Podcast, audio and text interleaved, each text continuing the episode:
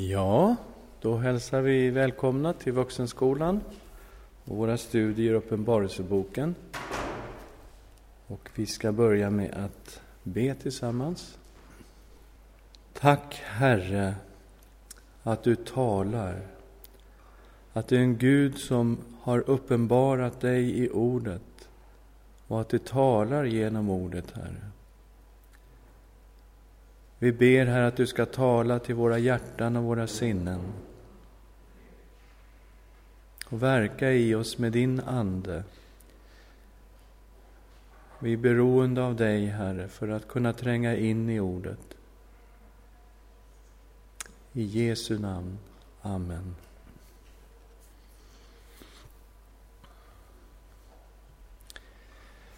Ja, vi har nu gått igenom de första tre kapitlerna i Uppenbarelseboken och kommer nu till den del av boken som är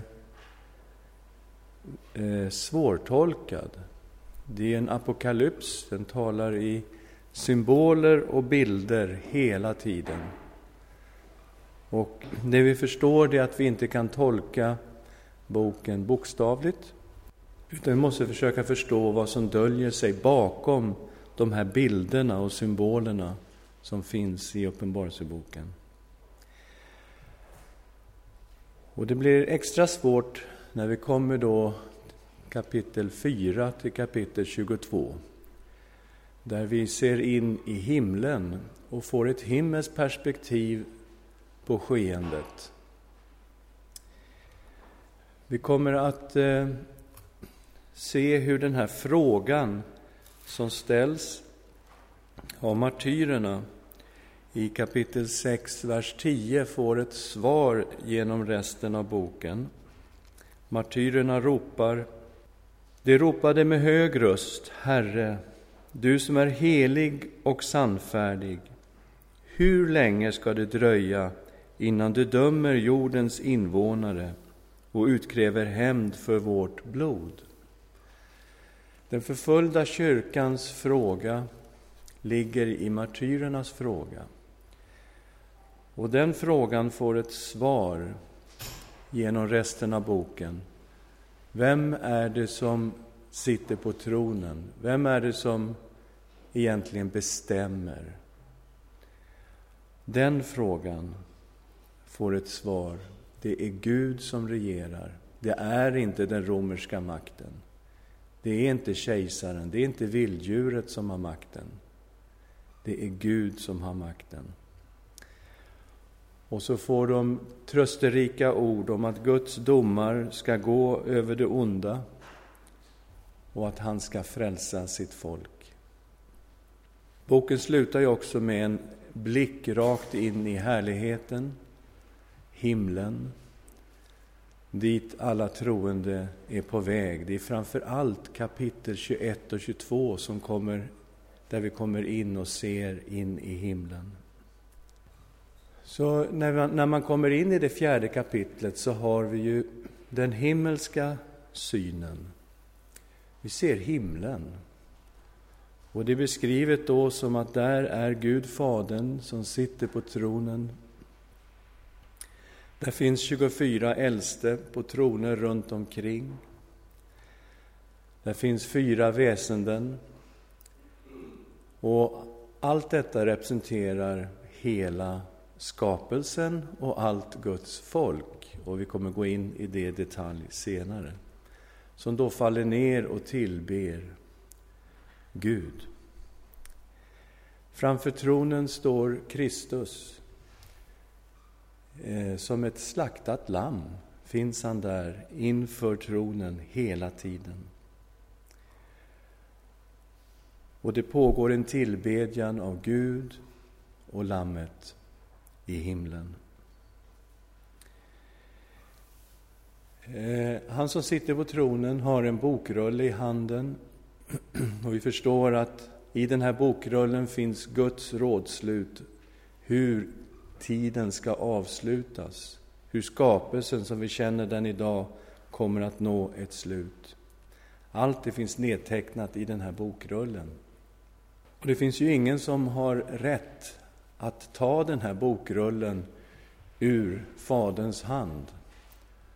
Men det visar sig då att det finns en som är värdig, och det är Lammet som var slaktat, som går då och tar den här bokrullen och börjar bryta sigillerna. Och det är sju sigill på bokrullen. Och så fort den är bruten så kommer vi in i innehållet i den här boken. Och man kan sammanfatta det väldigt enkelt i att det är sju änglar med sju basuner. Och den sjunde basunen innehåller då sju vredeskålar. Och allt det här sammantaget kan man säga är Guds dom över världen. Men boken slutar inte där, den har också frälsningsperspektivet av Guds folk. Och det går igen på flera sätt i det här avsnittet som visar hur Gud frälser sitt folk i lidandet, i förföljelsen, men också slutligen till den eviga härligheten. Och eh, jag kommer att ta ett litet annat grepp än vad man vanligen gör. Jag kommer alltså inte att läsa det här i någon sorts enkel kronologisk ordning eftersom jag tror inte att det ska läsas på ett enkelt kronologiskt sätt. Jag tror att vi har framför oss det hebreiska sättet att uttrycka sig som är då mer ett spiralformat sätt där temana kommer igen och kommer igen och kommer igen och de förstärks genom att de repeteras på ett cykliskt sätt. Och eh, vi har sett att det är flera eh, ställen i skriften som undervisar på just det här sättet, inte på vårt grekiska sätt och ett linjärt sätt, utan ett cykliskt sätt. Så uppfattar jag också att Uppenbarelseboken eh, undervisar. Och då blir det mera att de här domarna beskriver Guds domar, men från olika aspekter. Eh, och det är så vi kommer att läsa boken. Jag kommer också försöka besvara de två viktiga frågorna som man ställer när man gör exegetik, nämligen vad menade författaren när han skrev boken? Vad hade han för föreställningar och tankar? Alltså Johannes, aposteln Johannes, fånge på ön Patmos, får en serie uppenbarelser, skriver den här boken. Vad har han för föreställningar? Går det att överhuvudtaget ana dem?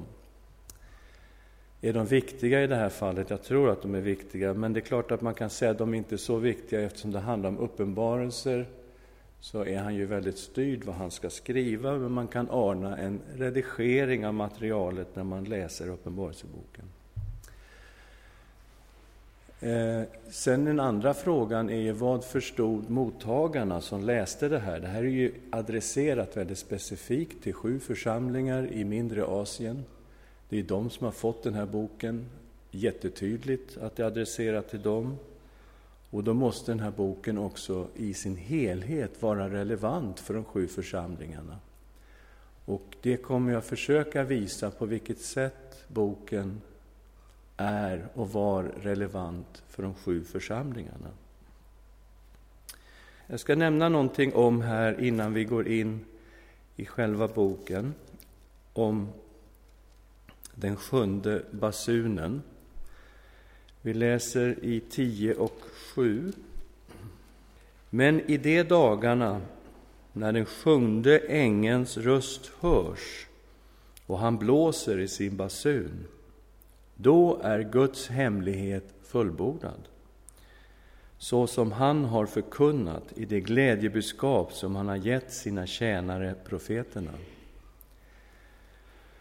Så i och med att den sjunde ängeln blåser i sin basun så är det ett slut, ett avslut på Guds rådslut. Det profetiska budskapet är fullbordat, det har fått sin uppfyllelse i och med detta. Och det är viktigt då att se att den sjunde ängeln blåser i sin basun redan i elfte kapitlet Och då förstår vi ju att allt det här som sen beskrivs på något sätt ligger i. Och här har vi det cykliska tänkandet, att man inte ska läsa det så här, utan snarare någonting som uppfylls hela tiden och beskrivs då hur det uppfylls. Vi ska också titta i inledningen när basunen blåses, i elfte kapitlet. Vi läser vers 15 till 18. Den sjunde ängeln blåste i sin basun. Då hördes i himlen starka röster som sade Herraväldet över världen tillhör nu vår Herre och hans smorde. Och han ska vara konung i evigheternas evigheter. Och de 24 äldste som satt på sina troner inför Gud föll ner på sina ansikten och tillbad Gud och sade Vi tackar dig, Herre Gud, du allsmäktige, du som är och som var, för att du har tagit makten, din stora makt, och trätt fram som konung. Folken vredgades, och i din vrede och din vredes dag har kommit tiden när de döda ska dömas och när du ska löna dina tjänare profeterna och de heliga och dem som fruktar ditt namn, små och stora, och då du ska fördärva dem som fördärvar jorden. Så här har vi inledningen till detta med den sjunde basunen och vi ser att det handlar om ett, ett avslut. Tiden har kommit, nu fullbordas Guds verk. Och det är intressant att lägga märke till att han som sitter på tronen beskrivs gång på gång som den som är, som var och som kommer. Att det finns alltså en, en, ett kommande. Men inte här. Här i tillbedjan av de 24 äldste. Vi tackar dig, Herre Gud, du allsmäktige, du som är och som var. Inget kommer, för det är fullbordat. Guds verk är fullbordat. Och vi ska gå in i Uppenbarelseboken då och titta på situationsbeskrivningar. Jag kallar dem för scener. Scen 1, scen 2, scen 3. Och jag har eh, tagit fram åtta sådana scener. Och eh, den första scenen har jag då hämtat ifrån det tolfte kapitlet. Eh, det är kvinnan och draken. Scen 2 har jag hämtat från det trettonde kapitlet. Draken, vilddjuret och den falske profeten. Scen 3. Hela skapelsen tillber Gud. Där är jag i kapitel 4. Scen 4. Gud, Lammet och bokrullen, kapitel 5, vers 1-14. Scen 5, Guds domar, och där är ju ett antal domar beskrivna genom Uppenbarelseboken. Och eh, en stor del av, av sista delen av boken handlar ju om Guds domar. Och scen 6, Guds folks frälsning, som då beskrivs på flera olika ställen i boken. Scen 7, den eviga härligheten. Och där kommer vi framförallt till de två sista kapitlen i boken. Och scen 8, där jag har sammanfattat de olika uppenbarelserna av Kristus som finns i Uppenbarelseboken. Och det är ett antal uppenbarelser av Kristus som ger olika aspekter av Kristus och hans härlighet. Så kommer det här att eh, fortlöpa. Vi kommer alltså titta på scen efter scen och då har jag förklarat varför jag inte läser kronologiskt utan läser cykliskt. Ja. Den första scenen då, Kvinnan och draken. Varför börjar jag i kapitel 12 och sedan i kapitel 13? Jo, det är för att jag vill på något sätt försöka förankra hur mottagarna av den här boken kunde känna igen sig i det som hände. Så att vi inte hamnar bara i som är ganska vanligt med Uppenbarelseboken, rakt in i eskatologin och det ligger framför oss och ingenting har hänt. Men jag vill visa hur hela boken var relevant för de som tog emot den. Och genom att läsa då de här två kapitlen först så vill jag visa hur mottagarna faktiskt kunde känna igen sig i den här situationsbeskrivningen som vi har framför oss. Scen 1, Kvinnan och draken. Jag läser kapitel 12, vers 1 till 18. Ett stort tecken visade sig i himlen. En kvinna klädd i solen och med månen under sina fötter och en krona av tolv stjärnor på sitt huvud. Hon är havande och ropar i barnsnöd och födslovånda. Ett annat tecken visade sig också i himlen och se, en stor eldröd drake med sju huvuden och tio horn och med sju kronor på sina huvuden. Hans stjärt drog med sig en tredjedel av himlens stjärnor och han kastade ner dem på jorden. Och draken stod framför kvinnan som skulle föda för att sluka hennes barn. Så snart hon hade fött det. Hon födde ett barn, en son, som ska styra alla folk med järnspira. Och hennes barn blev uppryckt till Gud och hans tron. Kvinnan flydde då ut i öknen, där hon har en plats som Gud har berett åt henne, så att hon skulle få sitt uppehälle i 1260 dagar. En strid uppstod i himlen. Mikael och hans änglar gav sig i strid med draken. Och draken och hans änglar stred, men han var inte stark nog och det fanns inte längre någon plats för dem i himlen. Och den store draken, den gamle ormen som kallas djävul och Satan, han som bedrar hela världen, kastades ner på jorden och hans änglar kastades ner med honom. Och jag hörde en stark röst i himlen säga Nu har frälsningen och makten och riket blivit vår Guds och väldet hans smordes. Ty våra bröders åklagare har blivit nedkastad, han som dag och natt anklagade dem inför vår Gud. De övervann honom genom Lammets blod och genom sitt vittnesbörds ord. De älskade inte sitt liv så högt att de drog sig undan döden. Jubla därför, ni himlar och ni som bor i dem, och ve dig, du jord och du hav, ty djävulen har kommit ner till er i stor vrede eftersom han vet att hans tid är kort. När draken såg att han hade blivit nedkastad på jorden förföljde han kvinnan som hade fött barnet. Med den stora örnens båda vingar gavs åt kvinnan så att hon kunde flyga ut till sin plats i öknen. Där hon fått sitt uppehälle en tid, tider och en halv tid, borta från ormen. Då sprutade ormen vatten ur sin mun som en flod efter kvinnan för att hon skulle föras bort med floden. Men jorden hjälpte kvinnan, den öppnade sin mun och svalde floden som draken sprutade ur sin mun. Sitt raseri mot kvinnan gick, I sitt raseri mot kvinnan gick draken bort för att strida mot de övriga av hennes barn mot dem som lyder Guds bud och håller fast vid Jesu vittnesbörd. Och draken stod på sanden vid havet. Ja, vi har alltså en scen framför oss som jag kallade då scen 1, kvinnan och draken. Hur ska vi identifiera kvinnan?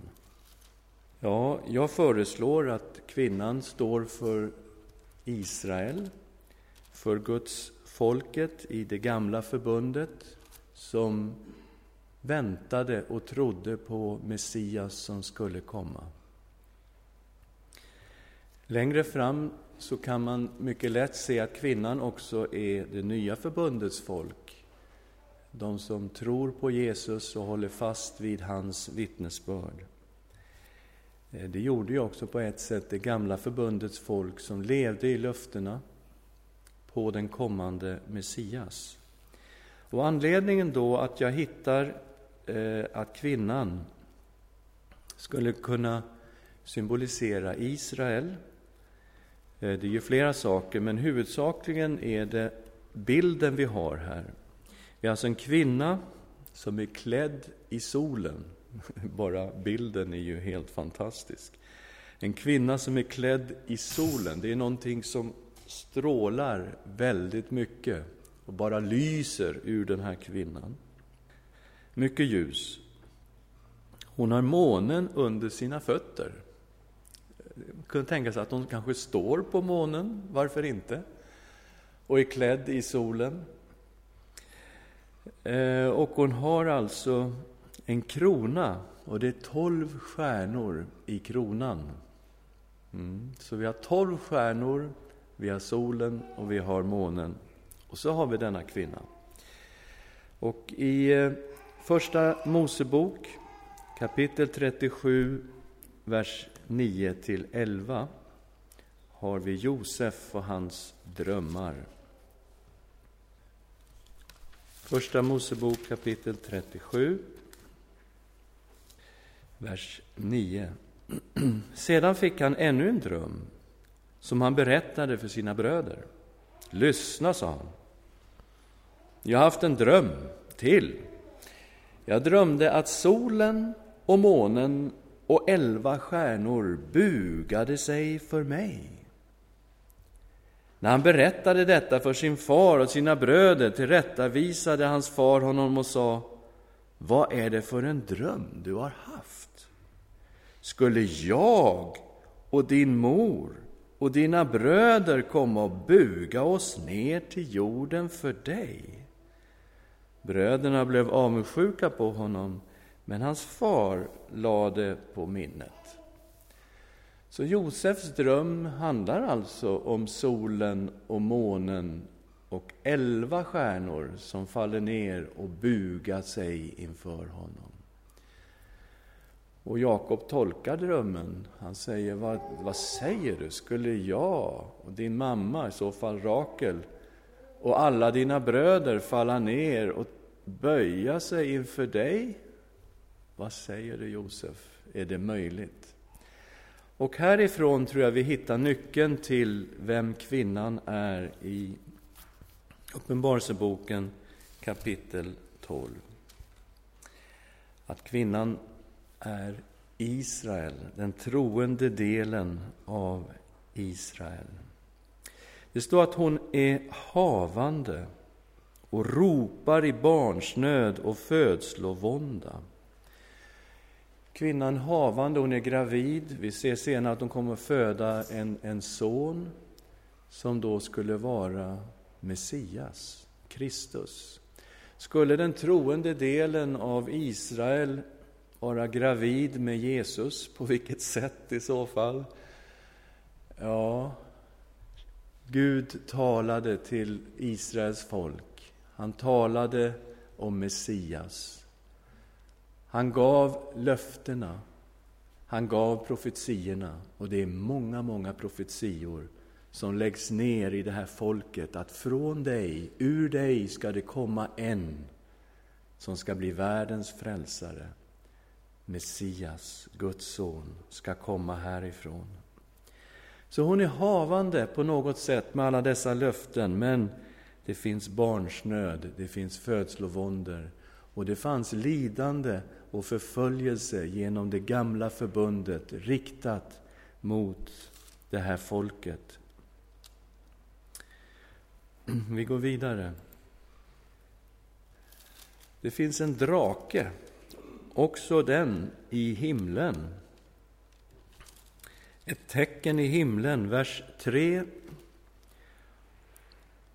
och 4 och vers 9. Vers 9 läser vi för att identifiera vem draken är. Ett annat tecken visade sig också i himlen, en stor eldrökt drake med sju huvuden och tio horn, med sju kronor på sina huvuden. Hans stjärt drog med sig en tredjedel av himlens stjärnor, och han kastade ner dem på jorden. och draken stod framför kvinnan som skulle föda för att sluka hennes barn, så snart hon hade fött det. Vem är draken? Vers 9. Och den store draken, den gamle ormen, som kallas djävul och Satan, han som bedrar hela världen, kastades ner på jorden och hans änglar kastades ner med honom. Så här får vi en, en tydlig förklaring att den här draken som syns, han har sju huvuden och tio horn, precis samma antal som vilddjuret sen har, som kommer i trettonde kapitlet. Och med sin stjärt så drar han ner sig en tredjedel av himlens stjärnor. Vi förstår sen i nionde versen att det är änglar på något sätt som följer honom, som står under honom i så fall, och som sedan, vi vet i skriften, blir demoner och andar som jobbar för honom på olika sätt. Ja, det är draken det handlar om. Jag tror att här är det också värt att lägga märke till att Jesus talar om en liknande syn, i alla fall liknande. Det är inte olikt. I Lukas 10 har vi en situation där Jesu lärjungar kommer tillbaka efter att ha varit ute och evangeliserat, kan man väl säga. Och de har fått med om fantastiska saker. De har botat sjuka och drivit ut demoner och de säger till och med de onda andarna är lydiga i ditt namn. Och då säger Jesus i Lukas kapitel 10, vers 18. Han sa till dem jag såg Satan falla ner från himlen som en blixt. Se, jag har gett er makt att trampa på ormar och skorpioner och att stå emot fiendens hela välde. Ingenting ska någonsin skada er. Men gläd er inte så mycket över att andarna lyder er som över att era namn är skrivna i himlen. Så Jesus säger att han har sett någonting. Jag såg Satan kastas ut ur himlen. Och eh, i tolfte kapitlet av Johannesevangeliet har vi en liknande iakttagelse från Jesus. Ehm, där finns också en tidsangivelse som jag tycker är intressant att lägga märke till. Vid Johannes 12, vers 31 33. Jesus säger nu går en dom över världen. Nu ska denna världens förste kastas ut. Och när jag har blivit upphöjd från jorden ska jag dra alla till mig. Detta sa han för att ange på vilket sätt han skulle dö. Det finns ett nu i den här texten. Och vad Jesus står inför är ju sitt förhärligande. Han ska precis gå in i sitt lidande. Och där kommer han att bära hela världens synd och skuld, men också i detta besegra Satan. Han som hade döden i sitt våld, han besegrar ju synden, Satan och döden och uppstår från de döda och far till härligheten. Och det finns ett intressant nu nu ska denna världens förste kastas ut. Och det kopplas till Jesu förhärligande när han intar platsen på tronen på Faderns högra sida. Så, vi har identifierat draken och kvinnan. Vi kommer vidare Kvinnan föder en son som ska regera över alla folk. Okej, okay, vi läser i vers 5. Ja, draken står ju där framför kvinnan för att sluka det här barnet som hon har fött. Och hon födde ett barn, en son, som ska styra alla folk med järnspira. Och hennes barn blev uppryckt till Gud och hans tron. Och vem är detta barn? Ja, vi ser på en gång att det handlar om Kristus. Det handlar om Messias. Det är en son som ska styra alla folk med järnspira. Och vad är detta med järnspira? Det handlar om stor makt och stor kraft som ingen kan stå emot. Och tankarna är naturligtvis hämtade ursprungligt ifrån Saltaren, den andra salmen, och Sonen. Andra salmen, vers 7. Och jag vill kungöra Herrens beslut. Han sa till mig, du är min son, jag har idag fött dig. Begär av mig, så ska jag ge hedna folken, dig hedna folken till arvedel och hela jorden till egendom.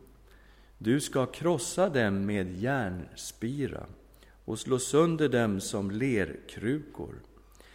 Handla nu vist, ni kungar, och låt varna er, ni domare på jorden. Tjäna Herre med fruktan, gläd er med bävan. Ge sonen hyllningskyss, så att han ej blir vred och ni går under på er väg. Ty snart kan hans vrede upptändas. Saliga är alla som flyr, flyr till honom, till Sonen. Så här står det ursprungligen om Sonen som ska styra med järnspira. Och när Kristus sen rider på den vita hästen i det nittonde kapitlet, där är han beskriven på flera olika sätt. Men vi läser bara vers 15. Ur hans mun kom ett skarpt svärd som han ska slå folken med och han ska styra dem med järnspira och han trampar Guds den allsmäktiges stränga vredes vinpress. Absolut, vi identifierar barnet som Kristus, Messias, han som ska styra över hela världen och han ska styra med järnspira. Det står att hennes barn blev uppryckt till Gud. Och här har vi ju Jesu himmelsfärd beskriven, upptagen till Gud och hans tron. Och när vi finner Jesus där inför tronen så är han där som lammet som har blivit slaktat. Där är han. Hans offer finns där. Hans blod är där. Och han rycktes alltså upp till Gud och hans tron. Och där är han i Uppenbarelseboken som det slaktade lammet. Draken vill alltså förgöra kvinnans son och eh, draken besegras. Och han besegras i himlen och kastas ner på jorden. Vi kommer till sjunde versen. En strid uppstod i himlen. Mikael och hans änglar gav sig i strid med draken. Och draken och hans änglar stred, men han var inte stark nog och det fanns inte längre någon plats för dem i himlen. Och den store draken, den gamle ormen som kallas djävul och Satan, han som bedrar hela världen kastades ner på jorden och hans änglar kastades ner med honom. Och jag hörde en stark röst i himlen säga, nu har frälsningen och makten och riket blivit vår Guds och väldet hans smordes. Ty våra bröders åklagare har blivit nedkastad, han som dag och natt anklagade dem inför vår Gud.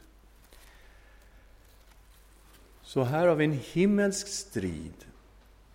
Och den tror jag är viktig i sammanhanget därför att den onde ser ut att segra.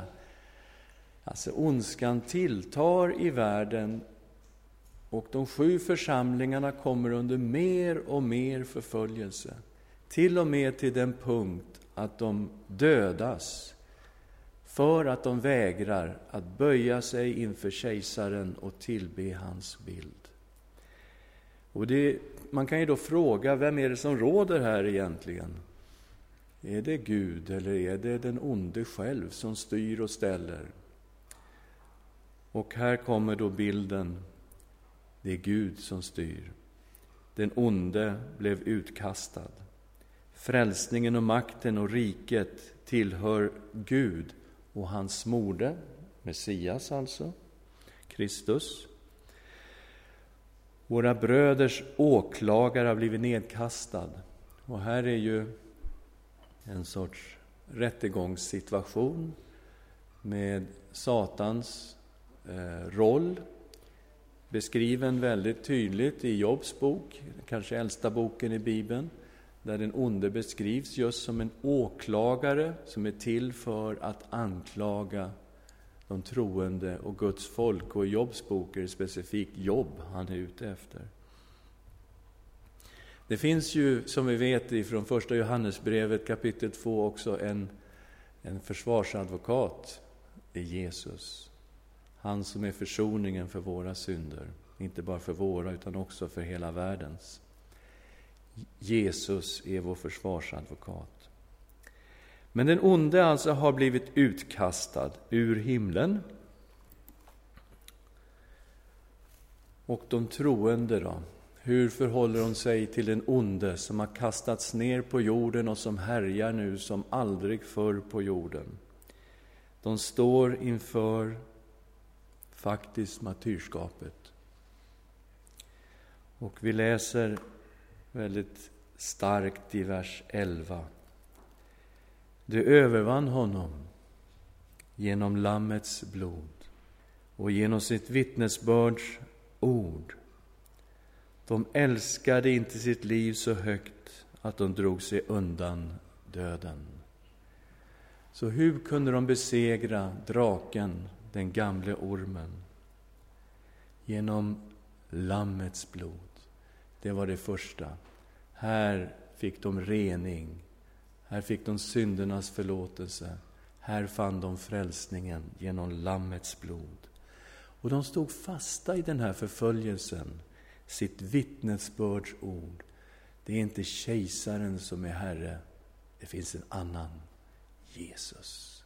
Konungarnas konung, herrarnas Herre, honom bekände de sig till. Till och med när det kunde kosta dem livet. De älskade inte sitt liv så högt att de drog sig undan döden.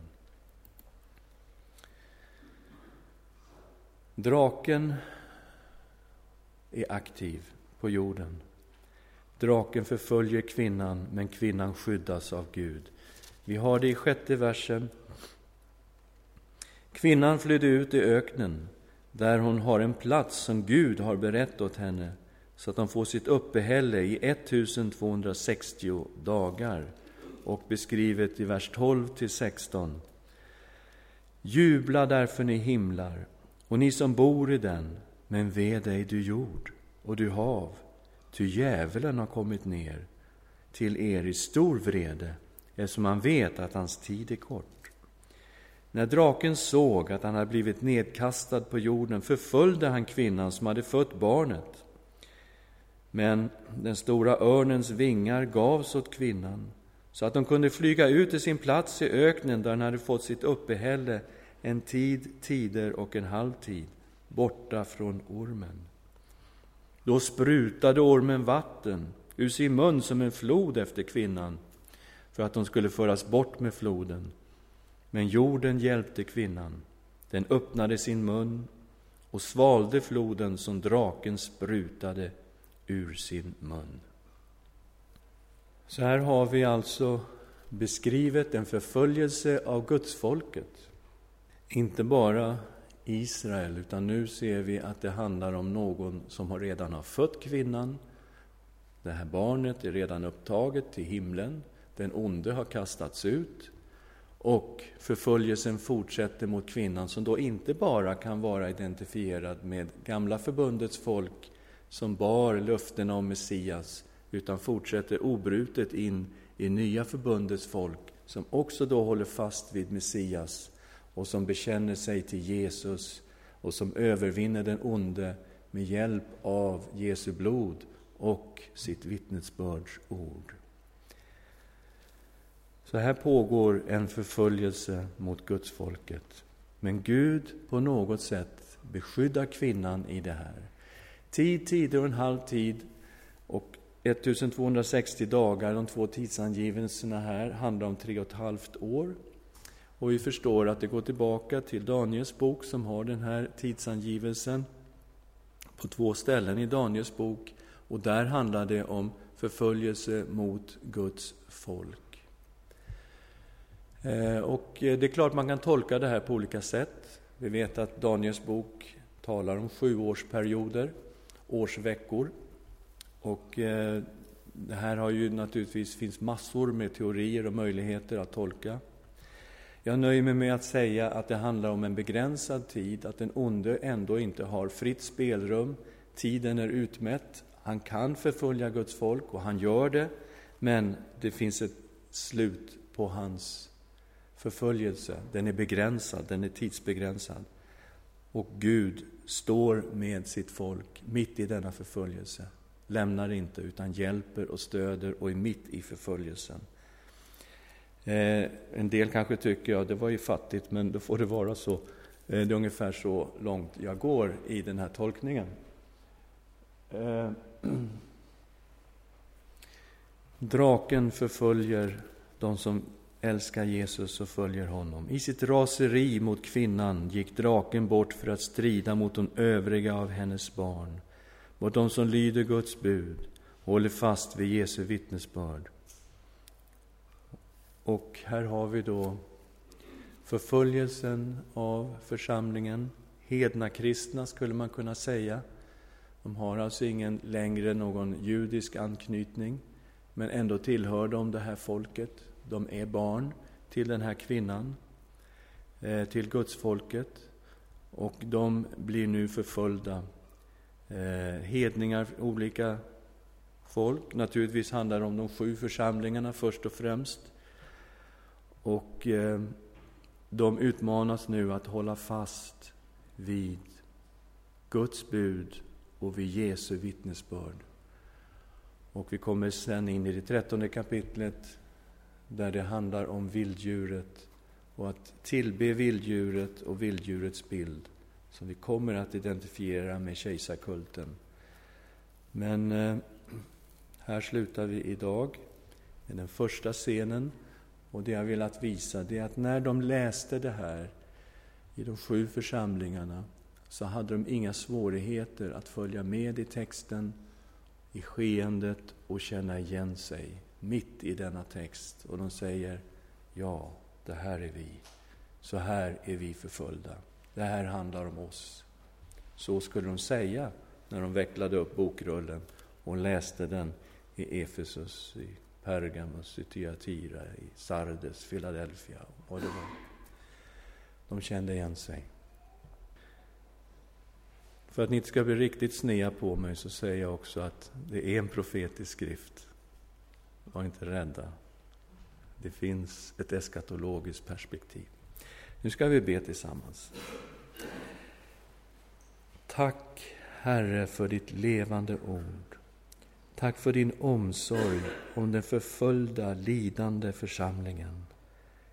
Vi vet att vi lever i ett land av fred.